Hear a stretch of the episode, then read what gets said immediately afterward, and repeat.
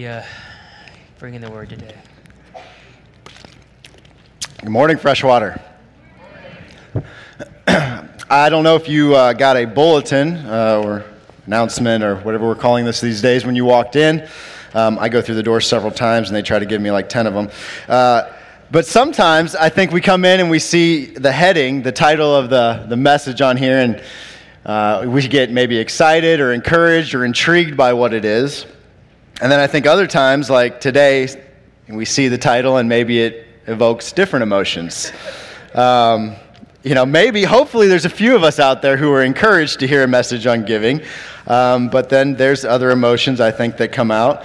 Uh, but part of that, I think, is, is not necessarily because of the church as a whole, but because of what giving looks like uh, just in our lives in general and in, in our world today. Uh, I've got some numbers here. There are 1.5 million registered nonprofit and charitable organizations in the U.S. Add to that, there are uh, employed in the U.S. 200,000 telemarketers. And I think some days it feels like all of them have our phone number. Uh, but that's, that's a lot of organizations and people that are trying to reach out to us to help us either spend or give away our money.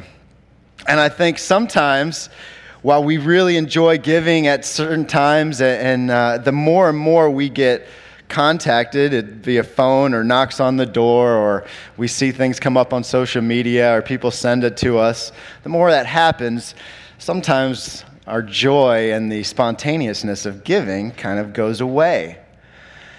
And then we come to church, and you guys sit down at a certain point in the service.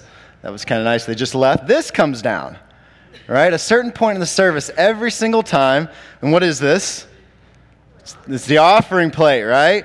This comes down and uh, it, it comes to the front and it gets passed from front to back, kind of unannounced and untalked about. And when I was thinking about this, I, it, I actually stopped and really it, it intrigued me because the offering is an aspect, it's a part of our service. It's been that way for a long time, it's a tradition that we do.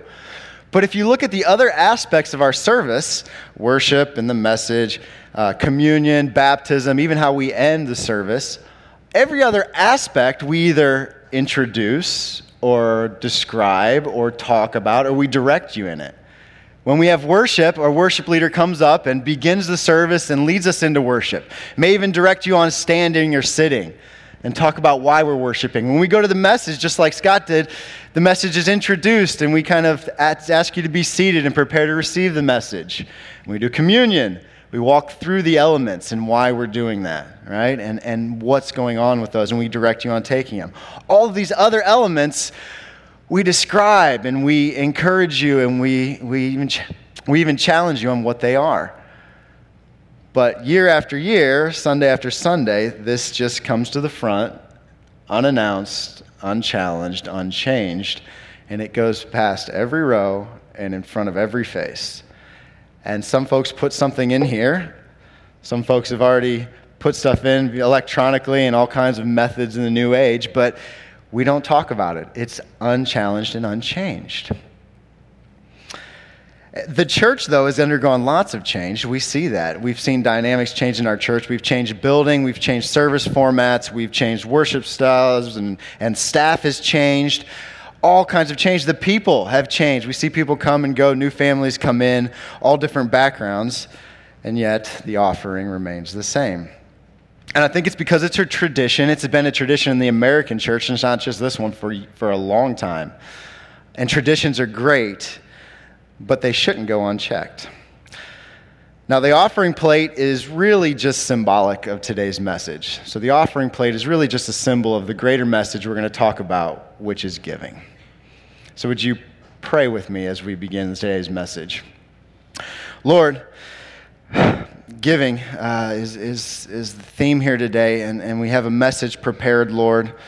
Um, and we want to walk through in your word and your truth. But Lord, I'd, I'd pray that no matter what's been prepared, no matter what uh, I, I, have ready, Lord, I'd, I'd pray that the words just melt away for the truth that you want people to hear. I pray that you prepare their hearts to receive a message, that they can hear the true intent and, and purpose of giving and why you have uh, instilled this in us, Lord, why you've guided us in us, and what you are leading us to in giving. We ask these things in your name. Amen. So, giving, um, it's a difficult message because there's a lot of us in a lot of different situations in the church.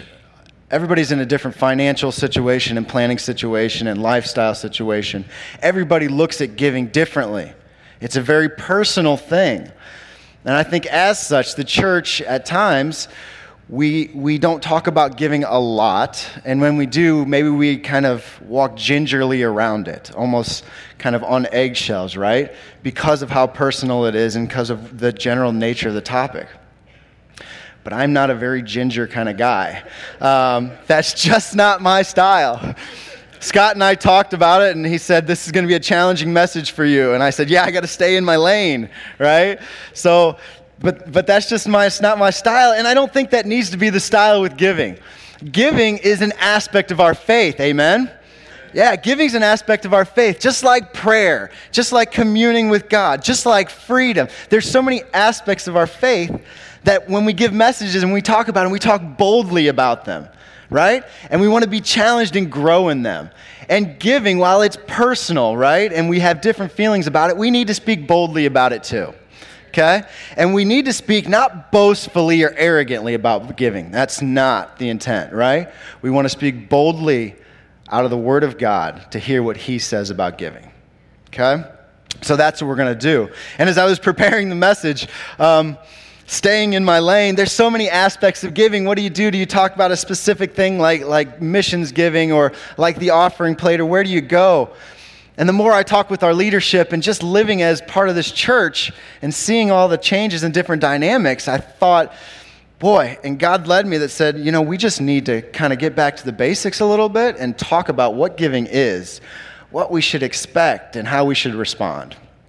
And we want to do that because there's a lot of different folks out there who have seen giving in different ways. I, kind of uh, organize these into three groups of us who sit out there. There's, there's one group of you out there that have given faithfully for years, continually, faithfully giving. Year in and year out, Sunday in and Sunday out, you have given continually and faithfully. And we love that. And while that's awesome, we need to hear a message on giving because you need to be continually challenged. Even if you've faithfully given for years, you need to be continually strengthened, encouraged, and challenged so we can grow in it. I think one of the dangers of giving continually in the same way, in the same manage, manner for years, is that we can fall into a pattern or a tendency that it's just another thing we do. And we start to not notice that we're giving. We only really notice it when we plan it at the beginning of the year or go through tax time. And what we don't want to have happen with the faithful, continuous giving is we don't want it to start becoming just another bill that we have to pay. We don't want our gift to be something that we just have to make sure we write a check for. Because giving is so much more than that. It's so much more for the church and for the giver. The second group out there is those, uh, uh kind of like myself, there's a lot of folks that didn't grow up in the CMA or they didn't grow up in this church. They've come from a lot of different backgrounds. They come from a different church or many different churches. And I think with a lot of different churches and a lot of different traditions, pretty much everyone you come from or go to has a different method, means, or style of giving. Some of them were very positive. Some have had very positive giving experiences outside of this church, but we know that there's some folks that have been burned by giving in previous experiences or churches. Maybe they've had their gifts misled or misused, and they've been hurt by that. And so, coming in here, we don't want them just to have an expectation that you should begin giving as soon as you sit down in these seats and the offering plates passed in front of you. You need to understand what giving means here and what we believe God says about giving. You need to be an informed giver. So you need a message for that. And this last group is, is a group that i have been so encouraged and excited to really see grow in our church. It's, it's a group of either new believers who are kind of just hearing, you know, what this whole giving thing is and just beginning this life of Christian faith, or it's just young folks in general maybe you're getting your first consistent income or your first job. Uh, you're in college or you're a young family, young married couple, and you're starting to you know, figure out a lot of things, and your finances, your money, and, and giving as part of the church life is another thing. And for those, especially the young folks in our church, what finances, money, and giving looks like is uh, quite a bit different from several of the other groups and generations in our church. And so, as they plan for this, as they figure this out, as they pray through it and work through it as, uh, as individuals and families and groups, they need to hear a message that encourages them and strengthens them that they know that we are trying to follow the truth that God's given us. And so the struggle is how do you present a message that kind of feeds and encourages all those individual groups, right? And I'd like to try to do that today by asking and answering three questions. I'm going to ask why do we give, how do we give, and what do we give? So the first question is why do we give? But before we provide a direct answer to that, I think there's two elements of caution we need to give. And this is especially for those who are just new believers or just starting to understand what giving looks like. We need to understand that when we give, we are not giving because God needs our money. Okay? Amen? God does not need our money. Acts 17 tells us that uh, God isn't served by human hands as if he needs anything. He doesn't need anything. He created life and breath and everything okay? We're not giving because God needs our money. In fact, it's not our money, okay? It's, it's not our money. Nothing we have is actually ours. Psalm 24, verse 1 says that the earth and everything in it is God's. We are simply stewards of what He has given to us. God doesn't need our money. That's not why we give. We need to be clear. Second, and we're going to spend a little bit of time here. Um, we're not giving because we are required or obligated to give under the law. That comes from uh, an Old Testament. We'd see that throughout the Old Testament. It's a, uh, a concept of tithing. Okay? A lot of us are familiar with it. In fact, I was speaking to a couple people this week, a couple different individuals about my message. I said I was giving a message on giving, and I think all but one of them said, "Oh, you're preaching on tithing," and I said, "No, I'm preaching on giving." And then they kind of just give you kind of this curious look. What do you mean? We've taken this tradition of tithing from the old law, the old covenant, and it still exists in, in many different formats today in our church. When we think giving, a lot of us think tithing. But we need to understand that we are tithing was something that existed before the law in a couple unique instances with Abram and Jacob. But then we really begin to see this idea of tithing come to fruition in the old law under the Mosaic covenant. God requires tithing under that law. He requires tithing a tenth of everything we have off the top on a continual basis for several different purposes to support the temple and the priesthood and the general worship of the people. Okay? It was a requirement to tithe, to give. The point of clarification we need is that we are no longer under that law. Okay? We are no longer under that law. Scripture tells us that Jesus was the end of the law. Romans 10. Jesus was the end of the law. Okay?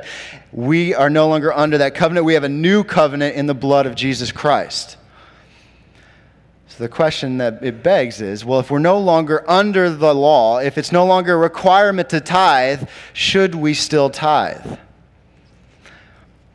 And here's where I've, it's, if you go out and you start researching tithing and looking, there's a lot of different views on this. And, and I think people oftentimes look at the requirement versus the intent.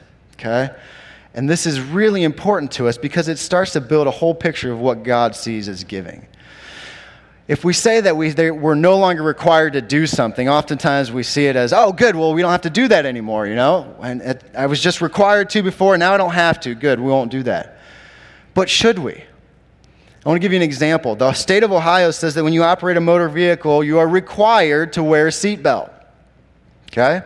We have to wear a seatbelt. There's a penalty if we don't. If tomorrow they said we are lifting the requirement to wear seatbelts in motor vehicles, do you think it's a good idea for us to not wear seatbelts any longer? No, right? Because we weren't required to wear seatbelts just because of the requirement, just because they wanted to hand out more tickets. We were required to wear seatbelts because it keeps us safe, because it helps prevent injuries in case of an accident. And if just because the requirement's lifted doesn't mean that we shouldn't continue to do something that keeps us safe, that helps prevent accidents. And even so, even more, whether there's a requirement there or not, we are going to continue to wear the seatbelts, improve on seatbelt technology, and go develop more and more ways to keep ourselves safe. Because it's a great idea, it's something we should do. And so when we look at tithing, we look at that requirement in the Old Covenant, the Old Testament, and the, the, under the Mosaic Law. Although we're not required to do it, I don't think we should just throw out that concept of giving. We need to understand why God put it there. It was there, yes, to support the temple and the priesthood and the worship of the people, but it was there to glorify God. They were tithing to glorify God and on a regular basis so that they, we could understand what committed, dedicated giving was. Not only that, but it was off the top so people could begin to understand what it means to make God a priority over our stuff. And so when we look at it, no. Okay, the answer, if you're wondering, should I still tithe like the old law? You're not required. Okay? We're not required to tithe under the old law. However, that concept should still ring true. We should still take that into our giving today. And I think I would challenge us, just like with seatbelts, that rather than how many of us look at tithing and holding 10% as the standard of what we should give, 10% is what we should give or have to give or what it looks like as Christian giving. I believe if we really see how Jesus lived out giving in the New Testament, 10%, that idea is really just the standard of where we should start. I think Jesus raises it up, and as we commune with Him and pray with Him, He'll show us what the actual standard of giving is. So, those are two points of clarification. But why do we give? Well, there's a lot of reasons in Scripture. There's a lot of reasons to give, and we can't cover them all today. But a few of them is that we give, why you should give is because of what you've been given. We should give because of what we've been given or how much we've been given. And I know that for several folks out there, or maybe even a lot of folks out there, we hear that and we think, that's not me. I'm in a tough spot. I don't feel like I've been given. I'm struggling. That's got to be for somebody else. But when we look at past the money and the finances and what we really have, in light of the fall, in light of what we really deserve, we all have much in the kingdom of God. We need to keep that bigger perspective with why we give. Why else should we give? We should give because it is a blessing, and because when we give, we're told we will receive blessings. This is one of those great joys that comes through giving. There's joy that you get and blessings that come through obedience to giving as God would direct you. Never forget that. We're also told numerous times in Scripture. We're told in the Old Testament, we're told in the New Testament, we see it lived out, and it's part of orthodoxy here that we should give to those who work in the service of God. We should give to those who work in the service of spreading the message of Christ. So, what does that look like? Well, it looks like the offering plate. We believe in the purpose of the local church. We believe in the purpose of the local church to care for and, and raise up and grow people, all of us out there. We believe in supporting the local church through our giving. We believe in the global church and reaching the world for Christ. We believe in supporting through our giving the global church, our workers, our international workers out there we also believe that it should be done consistently. We believe in membership of the local church, and we believe that when we are part of a church, we are committed to it, we should give according to that commitment. It shows continual support and dedication to God's purpose. We also believe that we should give according to need. Scripture tells us that over and over again that, that there are needs out there. We see needs out there, and we should give according to that. And this is important. We don't just give according to the needs of people that sit in these seats. We don't just give according to the needs of the people who know Jesus Christ as their Savior. We should give according to the needs of all of God's people, not just those sitting here. When we see needs outside, not carelessly, and we'll talk about that in a bit. But the great purpose, the big answer to this question, right? Kind of the one that sits over everything. If you want to know why Christians, why people who know Jesus Christ as their Savior, why we give, we give because of the same reason we do everything in Christ. We give because of love. If you understand love and what that is, you understand why we should give. Christ gave us the greatest picture of love. God gave us that greatest picture. It's one of our famous verses, right? It's one that everybody knows. It's John 3:16. For God so loved the world. He loved the world. He loved us so much that he did what?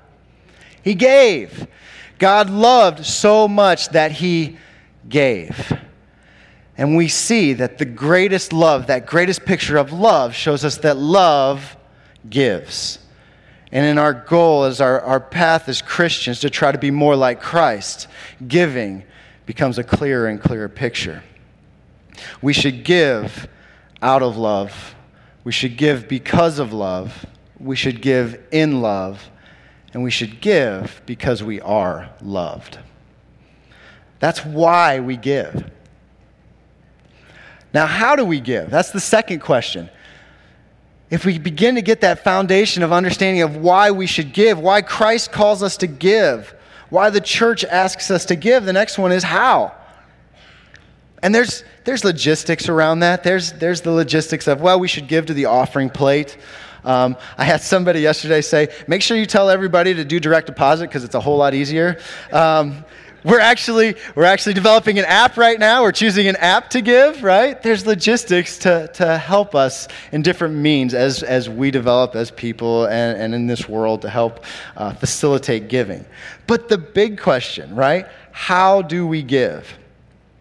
There's a lot of people, a lot smarter than me, that have posed answers to this question over the years. And uh, a couple of my favorites on how we should give. Spurgeon said that we should give until we feel it. That's how you should give. You may have heard people say you should give until it hurts. And I read this great message by A.B. Simpson that said you should give until it hurts and then keep giving until it stops. Think about that. Give till you feel it, give until it hurts, give until it stops hurting. While they all sound a little different, they all have the same premise, the same concept behind them. It's this idea that giving should be noticeable. You should know that you're giving, okay? And when we know we're giving, we should be doing it sacrificially, okay? A knowledge of giving, right? When you know you're giving, you can feel it. And when you can feel it and you know it's happening, you can be challenged in it. You can be encouraged by it okay? We should know we're giving. We don't want it to be that bill that we just pay. And we, we the idea that it should hurt, right? It's not this pain thing so much, but it's the idea of sacrificial giving. We don't want to give out of what we have left over. That's not what we should do. We shouldn't give out of what we've got left, or we shouldn't give out of our excess. We should make God a priority and give to God first. We shouldn't wait to find out what we're giving to God after we've made ourselves comfortable in this. That's what giving looks like. That's how we should give. Next concept is giving should come off the top. This does come from that Mosaic law, that idea of tithing, and it's something I think is very true and valid and meaningful for all of us today. We should give, when we determine our giving, it should be off the top. It should be from the beginning. Before we determine anything else that's going anywhere else, we should go commune with God first and ask, What should I give? And it comes there first. If we don't, if we don't give off the top and we don't put everything out there and say, God, this is what you've given me, what should I give back? If we reserve anything, then we've made ourselves a priority over Him. And we don't want to do that. When you give, consider giving off the top from the very beginning. And give. How should we give? We should give consistently. Consistency in giving is so important. And why it's important is because when we don't give consistently, if we give sporadically or we give, you know, here or there and not in a pattern, what happens is we have a tendency to forget that we should give or forget why we're giving. Or for our own benefit, we, we don't receive those blessings that could come our way through giving. Your giving should be consistent, it shows dedication to your purposes in Christ. I would challenge you all when we're trying to figure out how to give that we should do it consistently. And two more pieces on how we should give. I think this is the one where we see the most joy and the most encouragement and the most blessing come through our life. Give as you're led. I would challenge you that when we think about giving as we're led, it's something that's on top of the offering plate. It's something that's on top of your consistent or regular giving. When we give as we're led, this is when God puts something on our heart, or puts something in our mind, or puts somebody in our path, or shows us a need, and He leads us to that. And if we give as we're led, we say yes. We say yes and we give to meet that need, or we make a separate commitment outside there as He's leading us. And here's the thing there are so many of these. There's so many areas. There's so many needs in our church, individuals, families, in our communities. You may be led. We just heard th- that Scott and these guys are going over, they're going over on, on a trip to see some of our international workers. There's so many needs in the global missions field. There's so many areas and needs and places that God may lead you to give outside of your regular offering. And I would encourage you to say yes to God in a responsible manner for those leadings give as we're led. But finally, how should we give? This is really important. We need to give in the right spirit. God loves what kind of giver? God loves a cheerful giver, right? If you find that when you're putting your offering out and you're doing your giving, if you're doing it and having a hard time separating from that offering, if you're doing it in anger or in spite or any other spirit like that, here's what I'd say you should keep your money. All right? If you find that that's the spirit you're giving out of, keep your money and use that in, as an indication that you need to get right with God. Because if that's the spirit of giving, there's something else going on.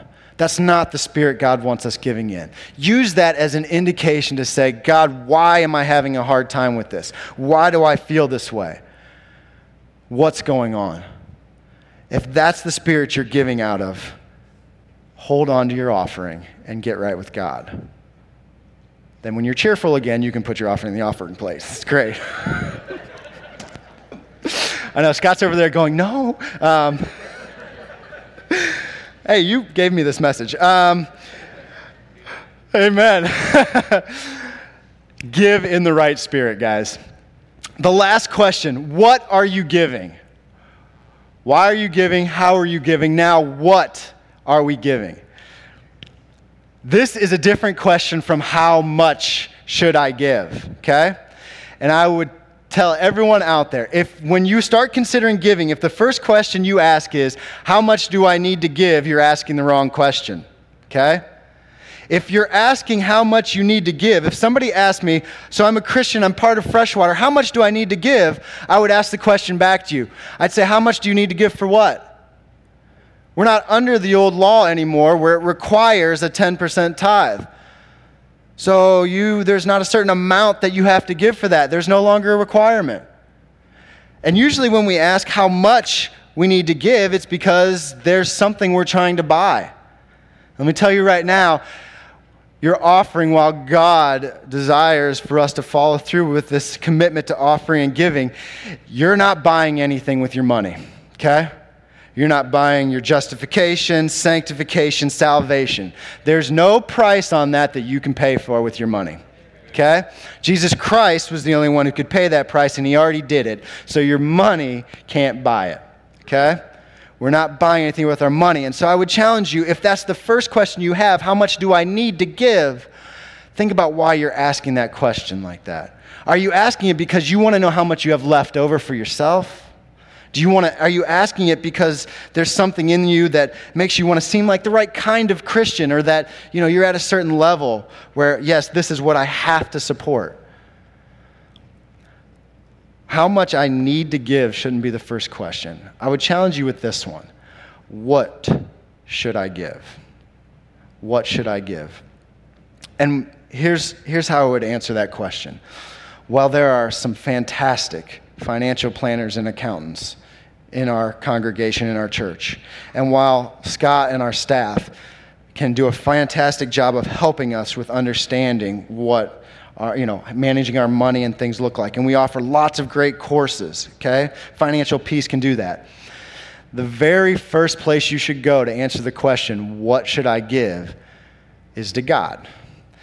There's nobody else more qualified to tell you what you have to give than the person who gave you everything you have. Got it? Amen. Nobody else can answer that any better than the person who knows everything because they gave it to you. So, when we are figuring out what we should give, we need to pray. You should pray about it as individuals. You should pray about it as couples. You should pray about it as families. We should pray about giving as a church. And we should pray about it often, not just once a year when we decide what we're going to put in the offering plate. Pray about it. God will lead you to know what you should give. That's part of his commitment to us. So, if that's where we stand with what we should give, what guidance would the church give? Well, here's what I'd say. I heard this, um, I don't know where. Um, one, one, it may have been Spurgeon, I, am not sure, but it's the principle that I've just carried through, and I'd like to share it with you guys. It says that when we're considering what we should give, we should give all we have according to what we have. What should you give? You should give all you have according to what you have. And here's what that means it doesn't mean that you should give everything you have so you have nothing. Giving all you have goes back to the same principle of keeping God first. If God is leading you to increase your giving and you hold part of it back for yourself, you haven't given all you have if God's encouraging you to change your giving, but you don't want to because it'll be uncomfortable, you haven't given all you have. Giving all you have means making God the priority, saying yes, and putting Him first. We should give all we have. Now, that doesn't mean we should put ourselves in danger. Giving all we have according to what we have. That's the part where we talk about responsible giving we should not give above our means when it puts ourselves and our families in danger. Okay? Responsible giving. We would encourage you to give. But God tells us that we have a responsibility to ourselves and to maintaining our families, caring for our families, growing for our families. And so if you begin to find yourself giving at a point where it's above your means and it's putting these other things in danger, we need to step back and rethink this, okay? We need to give all we have, but it has to be according to what you have. Give within our means. And thing, there's a final thing about giving that I want to share. Um, it's something I learned. Um, I learned this later in life, unfortunately. I learned this when, when Scott and some of us went on a missions trip to Africa a few years back. Um, and I learned that giving isn't all about money, okay? And I'm going to get choked up. and this happened last time. Um, I, I got choked up when I was talking about this just in, in preparing for the sermon. We went over to Africa and we were in um, this area where uh, it was kind of an orphanage. They were supporting babies who had been left. And there was all these workers here, and we went over to both talk about them financially and see how we could support this, this mission there. And while that was really important, and we got there and we got to talk to these workers and see how they were being financially supported, and if we could, you know, partner with them and see where money goes, immediately you could see that giving is so much more than money.